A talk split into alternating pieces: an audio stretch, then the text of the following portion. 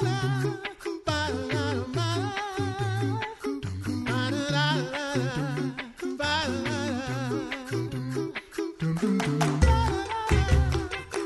listening to the Coffee Hour. I'm Andy Bates. I'm Sarah Gulseth. It is Holy Cross Day. We're going to learn more about that with Chaplain Daenzer in just a moment. Thanks to Concordia University Wisconsin for supporting the Coffee Hour. Find out more about Concordia University Wisconsin at cuw.edu. Live uncommon. Joining us today, the Reverend Sean Daenzer. He's LCMS Director of Worship and Chaplain for us here at the LCMS International Center in St. Louis. A blessed Holy Cross Day to you, Pastor. Thank you so much. Holy Cross Day, what is it? complicated. Okay.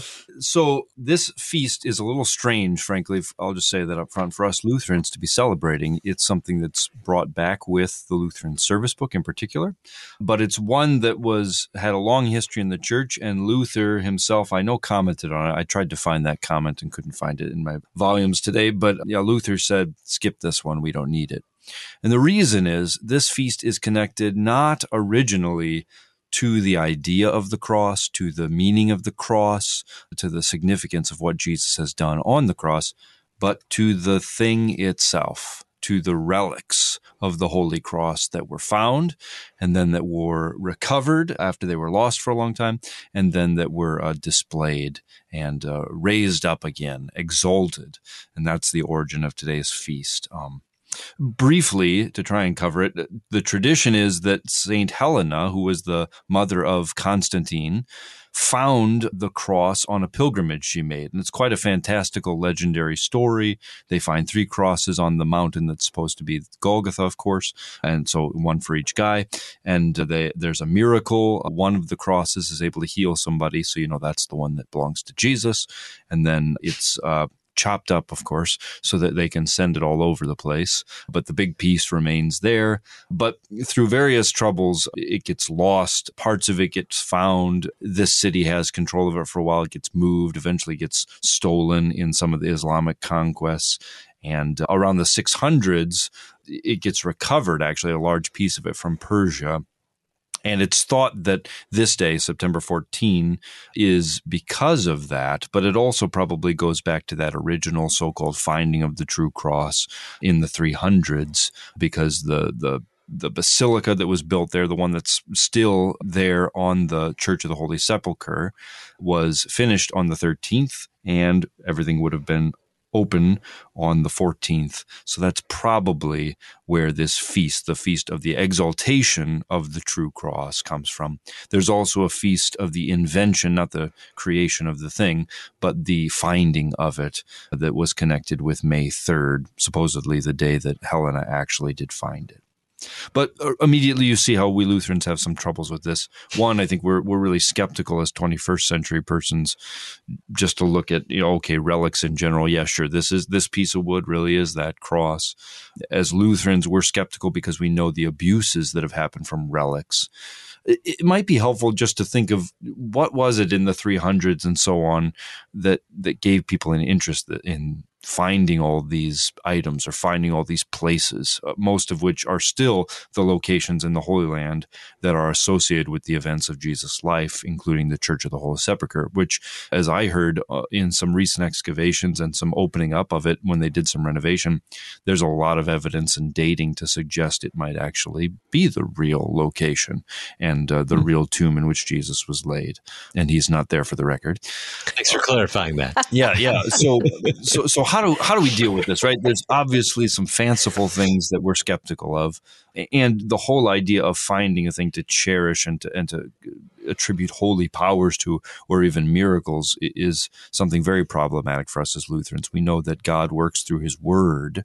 Uh, we have no promise that he's going to leave pieces of his cross around. And as Luther was already joking about back in the 1600s or 16th century, there are more pieces of the true cross to build a lot more crosses if than than just one if you were to put them all together. There are more nails of the true cross, than you would need to shoe all the horses in town, he said.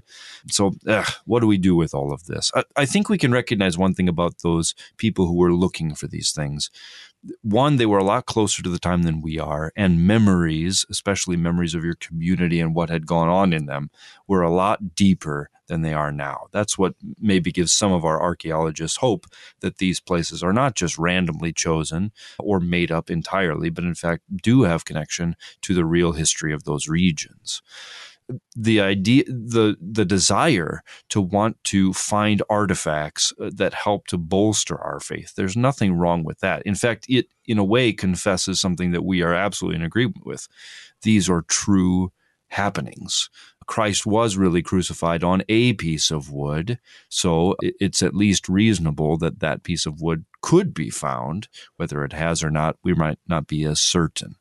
Um, but then when it goes into the the matter of attributing special powers or holiness, certainly any kind of forgiveness or transmuting of years in purgatory to these items, no, uh, we can't go along with that. If we want to have the blessings of Christ and his cross, we don't have to go to the thing itself, wherever that may be, but we get to go to His Word. We get to go to His sacraments, which deliver that forgiveness to us all the time, right where we are. The Lord has not told us to make a pilgrimage to Jerusalem or anywhere else. He tells us to go to the altar. He tells us to go to the baptismal font. He tells us to look in his word. And if we abide in his word, we're truly his disciples. We have the forgiveness of sins and free life. We have his promises. And his word is the thing that will endure forever. Hmm. So, how do we how do we celebrate this then in the Lutheran Church, knowing all of this history? And and as you said, it's kind of a, a weird thing for us. How do we then kind of take all of that tradition and, and all of those things from the ancient church into our Lutheran church and, and celebrate it in a Lutheran way?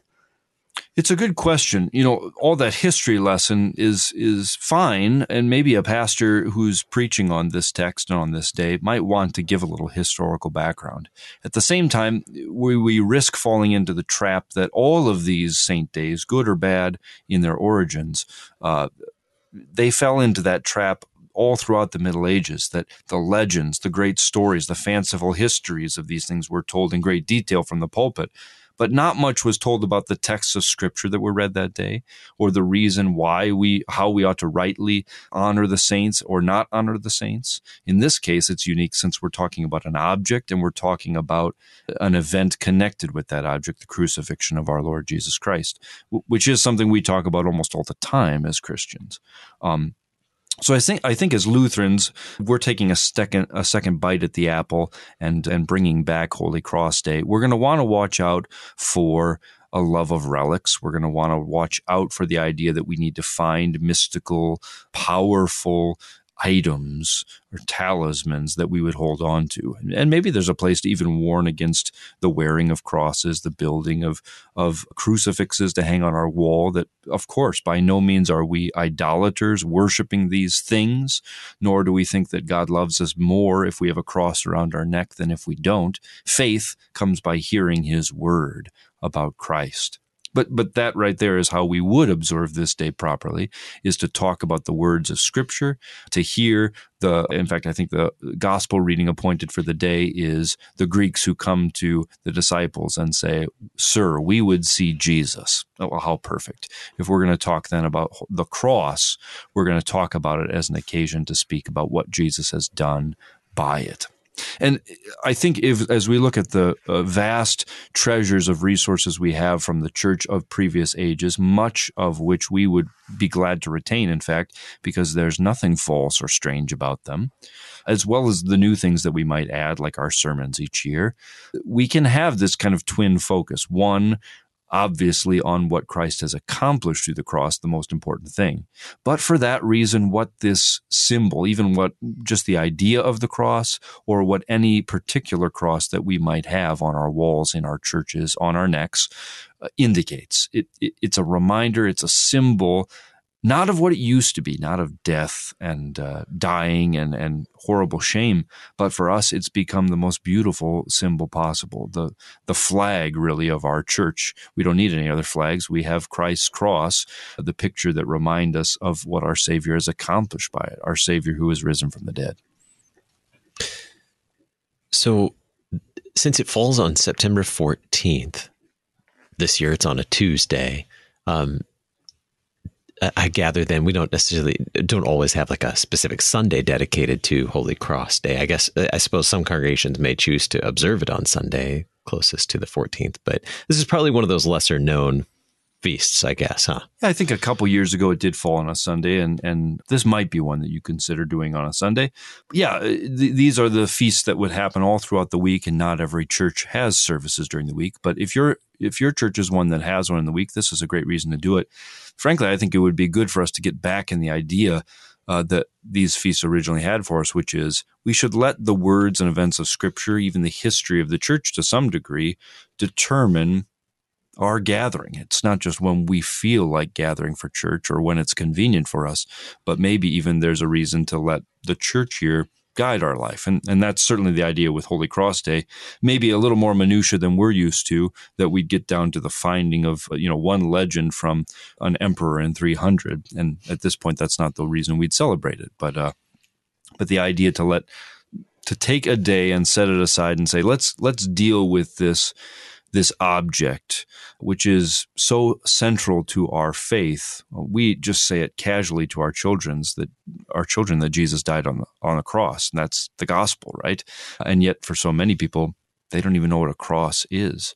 So it's probably worth it for us to explain in detail what it is, what its history, why it's so surprising that it would be important to a religion, and why for us we love this image because Christ, by this death, took our shame onto himself to give us his righteousness and life. We are learning about Holy Cross Day with the Reverend Sean Daenzer. He's LCMS Director of Worship and Chaplain for the LCMS International Center.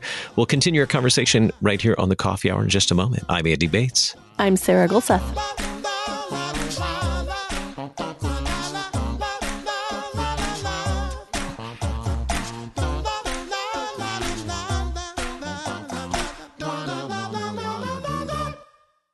You're a miracle.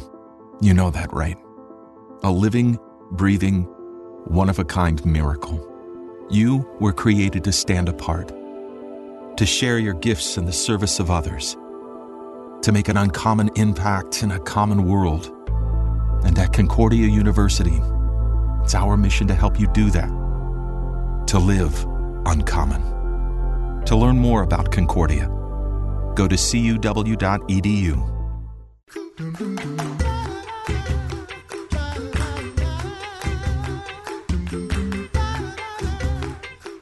back to the Coffee Hour. I'm Andy Bates. I'm Sarah Gulseth. We're learning about Holy Cross Day that's observed on September 14th today with the Reverend Sean Daenzer, LCMS Director of Worship and Chaplain for the LCMS International Center. Now, we, have talked about the history and some of the things, other parts that, that make up or how we observe Holy Cross Day and of course the the I think the more popular thing on the coffee hour would be hymns. We, yes. we like to talk about hymns here on the coffee hour. So, where do you want to go with hymnody for Holy Cross Day, Pastor? I, I want to approach it through a couple uh, parts of the liturgy, a couple sayings of fathers, and then get to this one great hymn that I think everybody should know. And we do have at least a good chunk of it in our hymnal, which is great. So, we, we spoke about the occasion for this feast, the occasion for the hymn we're about to look at, even is the finding or the moving of a piece of the true cross, a relic, and we're not even sure if that's verifiable, whether it's true. But I think it's fascinating to see how the church, in its liturgy and its worship, in the hymns and poetry that were composed for these events, they got it right. They didn't focus on the thing, on on some holy item. They focused on what God had done and the promises that are in the word. And from that, you know, maybe this becomes a focal point. I suppose if we had a true and verifiable piece of the cross, we'd be proud to have it and, and we'd love to keep it and even use it as an item of devotion. But but our devotion wouldn't be to the thing itself, it'd be to the God who redeemed us and, and to the promises that his word gives us because of what he accomplished at his cross. So think about in the chief service on Good Friday, there's a moment where in a lot of churches they'll bring out their best cross, maybe their processional cross or one they took from the altar on Thursday, and they'll say, Behold, the life giving cross on which was hung the salvation of the world. And the response is great because it's not, yeah, let's worship that piece of wood or that piece of metal. It's, oh, come, let us worship him, right? Mm-hmm. The salvation, Jesus, who was hung on that cross. And this is just a depiction of it, right? Similarly, in the 1100s, Anselm of Canterbury has this great sermon, this great saying, and, and I kind of riffed on it uh, on the last Good Friday sermon I preached, where he says, an extended address to the cross. We acknowledge you, O cross, but not because how cruel you are, not because of the reasons that all the other people mocked. You know, he, he addresses this hard part of the cross as a, is an instrument of death. So it is surprising that that would be our focal point in any way. But, but the reason is because of what Christ has done on it. Christ has in fact bent its wood, which is, has such an evil purpose, for the highest possible purpose. And that is the theme that Fortunatus, a great Latin hymn composer, took up when he wrote two hymns for an occasion where a piece, supposed piece of the true cross, was moved in his town. One of them is has been our hymnal for a while. That's "The Royal Banners Forward Go," beautiful hymn. Mm-hmm. But also this one, uh, which is number 454 in Lutheran Service Book. Sing my tongue the glorious battle. I'd like to just take a moment to go through it because I think it's it's very interesting how it ties together a whole bunch of legends, again, which I'm not sure we'd we'd want to give the the weight of fact and truth, but it ties them together with a focus on what God has accomplished for us by wood, perhaps by the same tree as the legend goes, but in particular by the cross of Jesus Christ, which is the one certain thing for us. Shall we dig into the hymn then? Let's do it. And, and, let's start with what's the second to last stanza in our hymnal, but originally was like an antiphon that was sung all the way. Huh. And uh, maybe you'll cut this out, but I'm going to sing it in the original tune anyway. Faithful cross above all other, one and only noble tree. None in foliage, none in blossom, none in fruit thy peer may be. Sweet the wood and sweet the eye, and thy weight most sweet is he. So it's it's poetic. It's an we're talking to the cross, which frankly we wouldn't do in a true sense. But in a poetic sense, this is totally appropriate to address this piece of wood and say, this is a tree that's different from all others, right? It's prettier. Well, I don't know if that's really true but it's but it says what makes it so pretty? Well the sweetest thing is the one who hung who was hanged on this tree and that's jesus christ. He's the fruit that the limbs of the tree are bearing so to speak. I think you can see how beautiful this poetic idea is. And then it breaks into the hymn as we have it sing my tongue of a glorious battle. What kind of fray was this? This was a fray where death brought life instead the earth's redeemer won the day even as he was killed on this cross and and now this is this is a trophy for us right you can imagine how in its original singing maybe this was talking about well if we've got the real piece of the cross this is a trophy for us it's it's not a miserable thing but but even for us the, the image of the cross is beautiful then it goes all the way back to Genesis. Our first parents. This is something that's taken up in a, in a newer hymn, The Tree of Life, takes up this very same idea that, that it was a tree by which our first parents were brought into sin through the devil, right? He he got them to eat of the fruit of the tree of the knowledge of good and evil, and from that came sin into the world, right? The Lord, though, laid a plan of salvation even from that day that he was going to crush the serpent's head. And, and, we know this has happened now when Christ's heel was wounded among along with his hands and side on the cross, and yet the devil was defeated by that right? Talks about this plan of salvation that the Lord had laid out. It even talks about the the flood being rescued, right? That Noah's Ark. There's I, I should say this. There's an old legend that a single piece of wood was used for all of the things, you know, that a piece of the tree of the knowledge of good and evil was buried. And then Noah used that to build at least one, you know, side of the ark. And, you know, think of any time wood's used in the Old Testament, the Ark of the Covenant too, that probably was a piece of that same wood. And then a long time later, the Romans dig that piece of wood up and start using it for crosses, right? And then you get Jesus cross. Well, that's a little fanciful, but I mean, it's a beautiful idea that's trying to express the absolute truth of that Genesis 3:15 passage that the Lord established right there in the garden after this through, through the tree, the serpent deceived Adam and Eve and brought them into sin. That he's already got this plan of salvation that's going to crush the devil. And uh, so, even if it's not a, a factual reality, is a beautiful image portraying poetically how the Lord has had this great plan of salvation from the beginning to rescue us by means of a tree, right? In the narrow manger lying, wept the infant in the night when his virgin mother Mary wrapped him in swaddling clothes, and God's hands and feet and members she tied up, right? Well, think about those hands and feet that are now going to be pierced by the cross. Uh, and, and then we go on to, to what we know very well that the Lord went forth boldly. You, you can hear both in our tune and in the original tune how this poem is, is a martial poem, that we're marching into battle, except this is Jesus marching into battle at the cross to rescue us.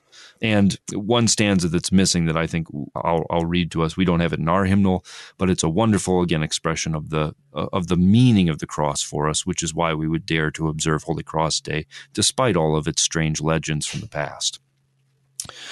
There the nails and spear he suffers, vinegar and gall and reed.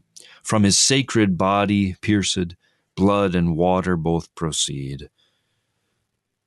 Earth and stars and sky and ocean by that flood from sin are freed. So the whole world has been freed by, by what the cross has accomplished, by what Jesus through that cross has done for us in his death that atones for our sins. So we take a moment to uh, acknowledge the cross as a, as a beautiful picture for us, but again, all because of the one who, who was hanged on it and who accomplished our salvation, the Son of God, Jesus Christ. I'm still caught on the tune that you just chanted for us, that you just mm-hmm. sung for us a little bit ago. You shared that that was the original tune for this hymn. Is that right? As far as we know, it certainly goes back to the Middle Ages, and I, I think it, it's likely that it went back to Fortunatus in 570 ish, something like that. How many hymns do you have the original tune committed to memory for? Like you just you just saying that just Oh, you had notes. I got it right in front of me. You but. had notes in front of you. Okay. so, but so so this hymn is actually used. It could be sung definitely. Sing my tongue out of our hymnal in 454 for Holy Cross Day. I I definitely want to sing it. But it's appointed in the Good Friday liturgy right after the reproaches. These are mm. difficult words to hear. It's quotes from the Old Testament, actually, but it's put kind of in the voice of Jesus as if he were rebuking us from the cross. And they all amount to this um, I've given you everything, I've, I've poured my life out for your salvation. In return, you've given me your sin. And really, it has the great exchange in it, even though this is far predates Luther or his expression of the free of the great exchange that Christ takes our sins and gives us his grace and righteousness. Um, some people are taken aback by that. They, they don't like the idea that Jesus would speak the law to us, that he'd accuse us of sin, that he'd say, in effect, I've done great things for you, and you've, in fact, only given me sins back.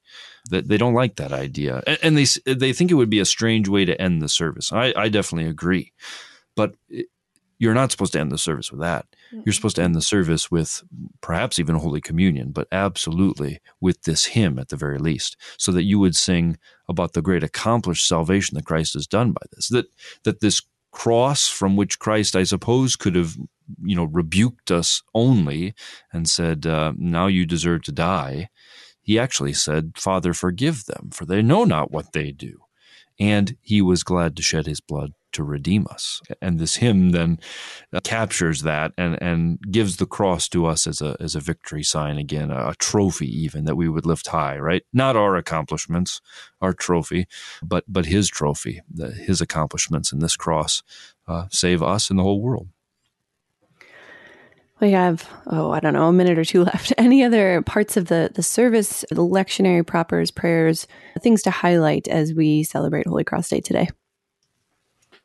Yeah, because so so the the readings are, are wonderful for this day too. The the Old Testament is Numbers with the uh, serpent raised up on the pole, which of course Jesus cites as being a foreshadowing of himself, that the Son of mm-hmm. Man must be lifted up. Uh, and then we get John 3:16, you know that.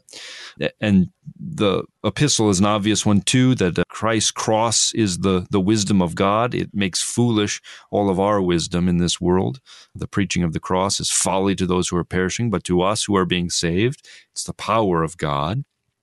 And as I mentioned already, John 12, where these Greeks, Gentile pagans, come and say they want to see Jesus, which is kind of a strange request, I suppose. And when they come to Jesus, Jesus gives an even stranger answer because he doesn't actually, he doesn't actually say, "Okay, here I am. You want to ask me some questions or something?" He says, "The hour has come for the Son of Man to be glorified." And he jumps into what I just mentioned that he needs to be lifted up so that all men can be drawn to himself. And the point is, if you want to see Jesus, the first place to look is at this cross, at the place where God is hanging dead and bleeding, because that's where Jesus is is is here to be glorified for us. That He's here to do what He came to do, to be that uh, grain of wheat that falls into the earth and dies, uh, so that He may rise and bring with Him us, bring with Him all those who've fallen asleep who trust in Him. Holy Cross Day the Reverend Sean Daenzer, LCMS Director of Worship and Chaplain for the LCMS International Center. Chaplain Daenzer, thanks so much for enlightening us and also chanting a little for us today uh, for this blessed Holy Cross Day. Thank you so much. Peace be with you. And also with you. You've been listening to The Coffee Hour. I'm Andy Bates. I'm Sarah Gulseth. The Coffee Hour with Andy and Sarah is a production of KFUO. To support the Coffee Hour and KFUO Radio, visit kfuo.org. You can also text KFUO to 41444 or send an email to gifts at kfuo.org. And you can call us at 800 844 0524. KFUO. Christ for you, anytime, anywhere.